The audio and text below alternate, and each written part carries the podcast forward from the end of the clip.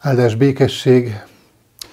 Ezen a vasárnapon semmi sem a megszokott. Isten tiszteletet is interneten keresztül nézhetünk, de reménykedünk abban, hogy ismét lesz alkalom majd, hogy személyesen találkozzunk, és így együtt lehessünk ismét az Isten tiszteleteinken. Ugyanakkor ne feledkezzünk el arról, hogy ma is, ebben a helyzetben is az Isten jelenlétében, az Isten színe előtt vagyunk. Sok minden megváltozott az elmúlt hét óta, de Isten igéje örök és változhatatlan. A Széchenyi közösségünkben hévelej óta elkezdtünk egy sorozatot, amelyet folytatni kívánunk, és ez is az állandóságnak lehet a szimbóluma. A János írása szerinti evangélium harmadik részéhez érkeztünk, és ezt szeretném most fölolvasni. Volt a farizeusok között egy Nikodémus nevű ember, a zsidók egyik vezető embere. Ő egy éjjel elment Jézushoz, és így szólt hozzá. Mester, tudjuk, hogy Istentől jöttél tanítóul, mert senki sem képes megtenni azokat a jeleket, amelyeket te teszel, ha csak nincs vele az Isten. Jézus így válaszolt. Bizony, bizony, mondom neked, ha valaki nem születik újonnan, nem láthatja meg az Isten országát. Nikodémus ezt kérdezte tőle. Hogyan születhetik az ember, amikor vén? Bemehet anyja méhébe, és megszülethet ismét? Jézus így felelt. Bizony, bizony, mondom néked, ha valaki nem születik víztől és lélektől, nem mehet be az Isten országába. Ami testtől született, test az, ami lélektől született, lélek az. Ne csodálkozz, hogy ezt mondom neked, újonnan kell születnetek. A szél arra fúj, amerre akar. Hallod a zúgását, de nem tudod, honnan jön és hová megy. Így van mindenki, aki a lélektől született. Hajtsuk meg fejünket, és imádkozzunk. Mindenható mennyei atyánk az Úr Jézus Krisztusban. Köszönjük azt neked, hogy ezen a mai különös Isten tiszteleten is a te közelségedet, a te jelenlétedet, a te gyógyító szeretetedet kereshetjük. Köszönjük neked, Urunk, azt, hogy a te igéd ma is közel hozza hozzánk a te üzenetedet. Adorunk, hogy ha tudjunk nyitott szívvel figyelni mind arra, ami ebben a most fölolvasott bibliai szakaszban előttünk van. Hogy ne csak a fülünkig érhessen ez az ige, ne csak az elménkig juthasson el, hanem egészen a szívünkbe hatolhasson. Ott, mint egy picinke mag, gyökeret ereszthessen, életre kelhessen, és gyümölcsöt teremhessen majd a te dicsőségedre. Köszönjük, Urunk, a lélek ígéretét. Azt mondtad, hogy adod a te szent lelkedet, hogy ne maradjunk magunkra, ne legyünk árvák ebben a világban. Könyörgünk, Urunk, a te lelkednek áradásáért. Végy körül minket a te szent lelkeddel, hogy értsük, hogy befogadjuk, és hogy majd megéljük a te igédnek üzenetét. Amen. János evangélium a harmadik fejezetével kezdődnek el Jézus párbeszédei. Jézus első párbeszéde lelki gondozói beszélgetés volt. Itt a harmadik részben Nikodémussal, majd később a következő fejezetben a samáriai asszonyjal beszélget Jézus.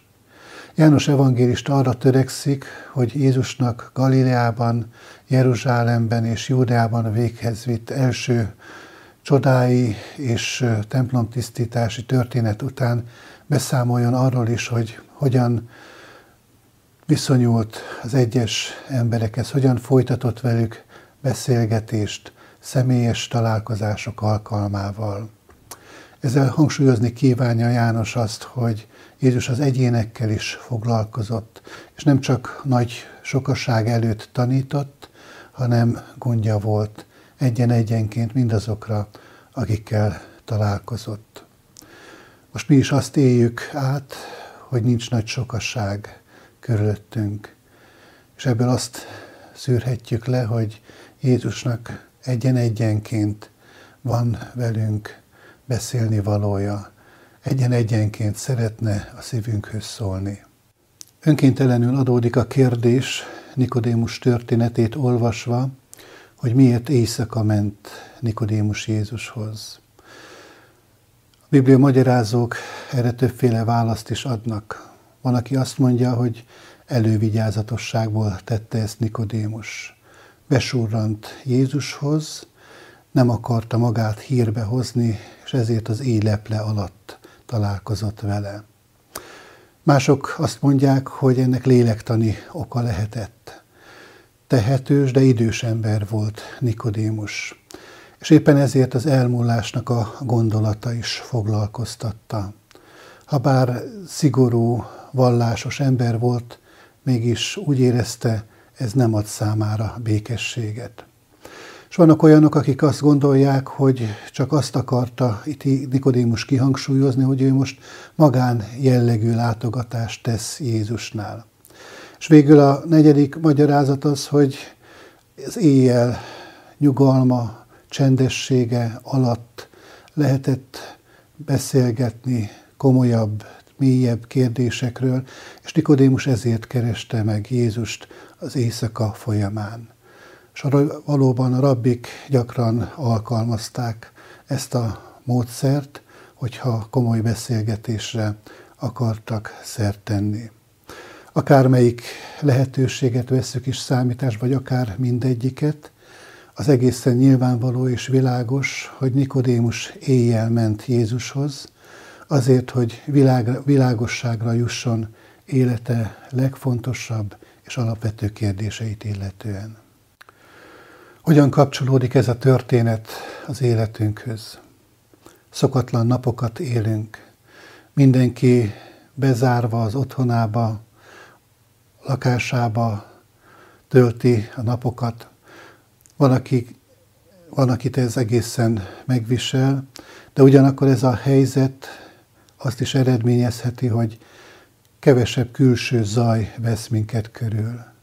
Jobban figyelhetünk arra, ami bennünk van, akár kérdésként, akár egy olyan gondolatként, amivel korábban az ajos hétköznapokban nem volt időnk foglalkozni.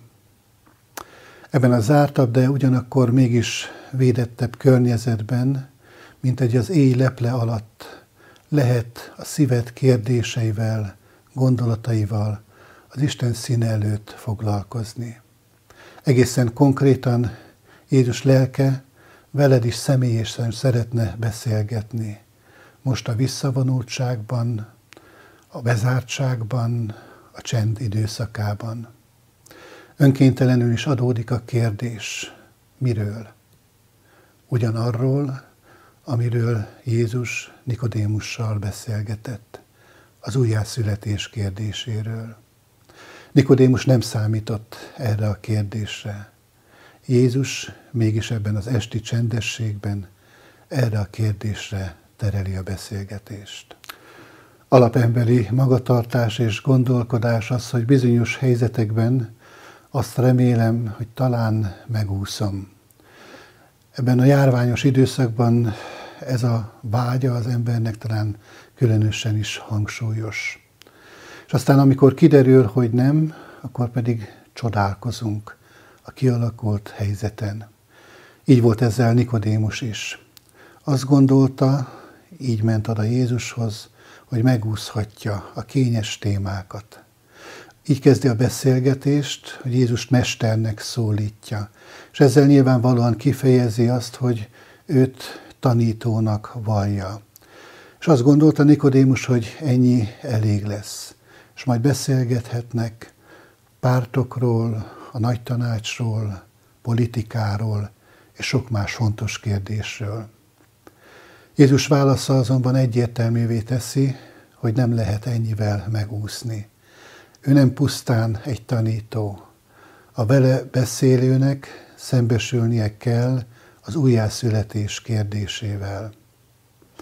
mai ember is Nikodémushoz hasonlóan azt gondolja, megúszhatjuk, hogyha Jézusról azt mondjuk, hogy ő egy nagy tanító volt, egy bölcs ember, akire érdemes odafigyelni és hallgatni.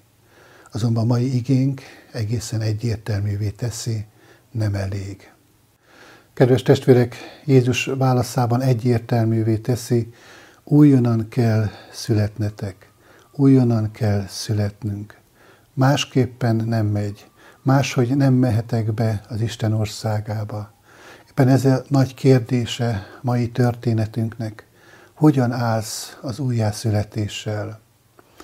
Amíg egy ember valamelyik földi ország területén meg nem született, addig annak az országnak nem lehet az állampolgára.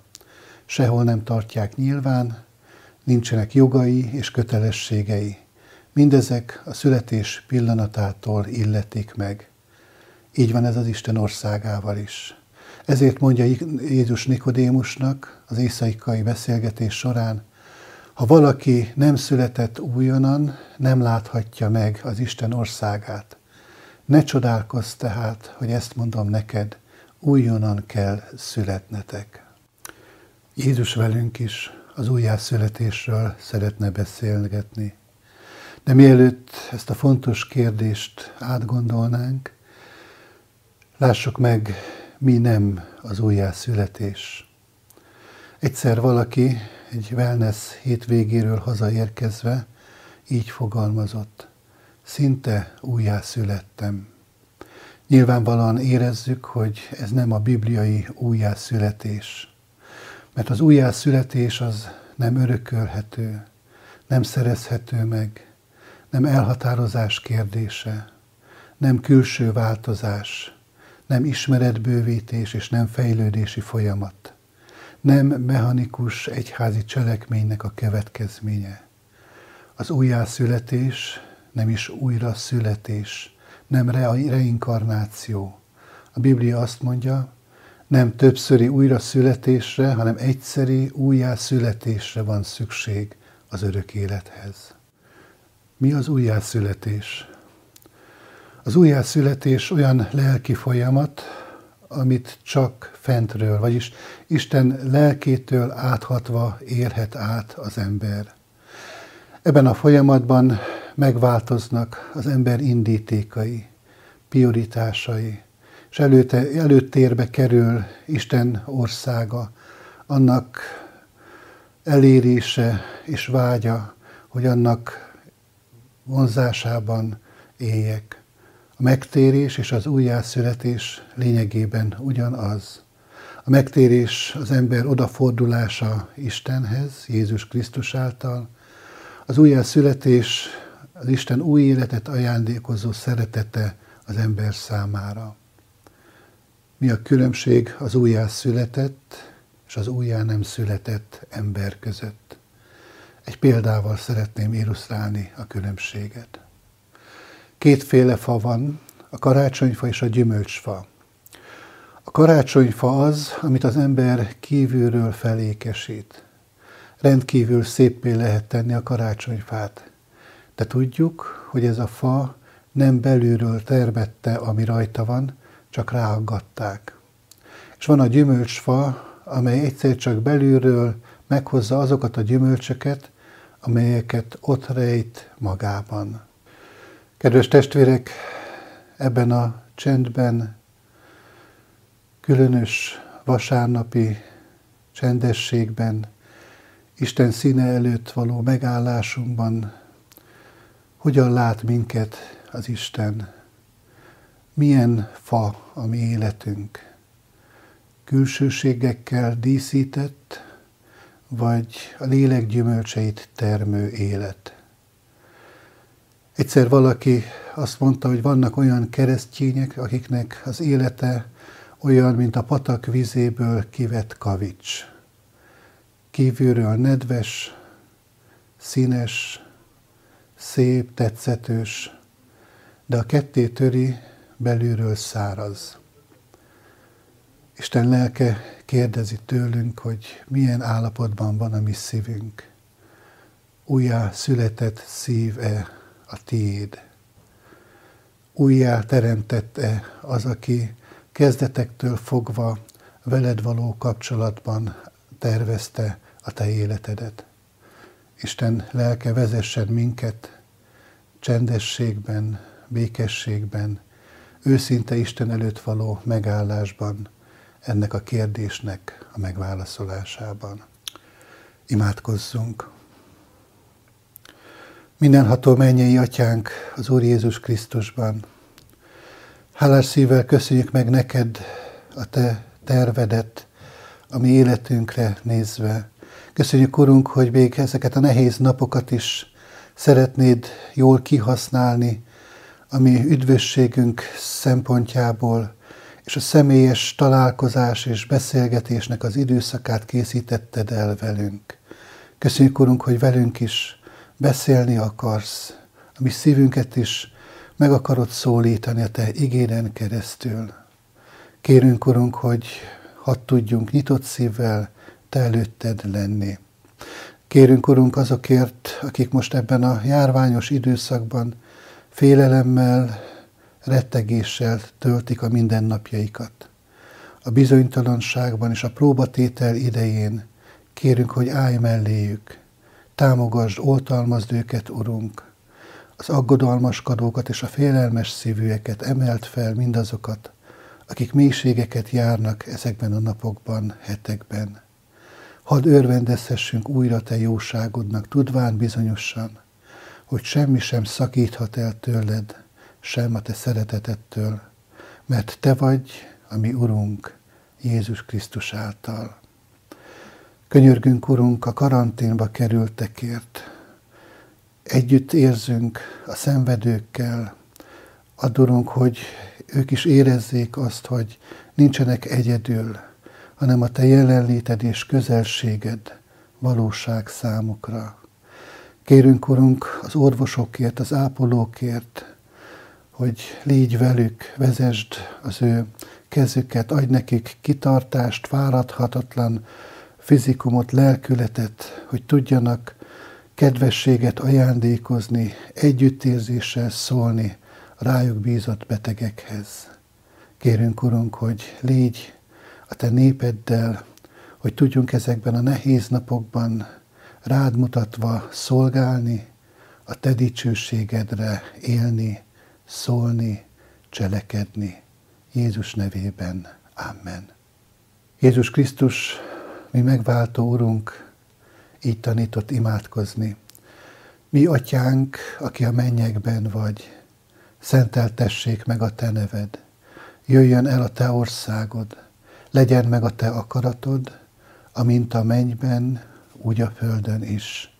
Minden napi kenyerünket add meg nékünk ma, és bocsáss meg védkeinket, miképpen mi is megbocsátunk az ellenünk védkezőknek. És ne védj minket kísértésbe, de szabadíts meg a gonosztól, mert Téd az ország, a hatalom és a dicsőség mind örökké. Amen. Az Istennek békessége, amely minden értelmet felülhalad, őrizze meg szívünket és gondolatainkat az Úr Jézus Krisztusban. Amen.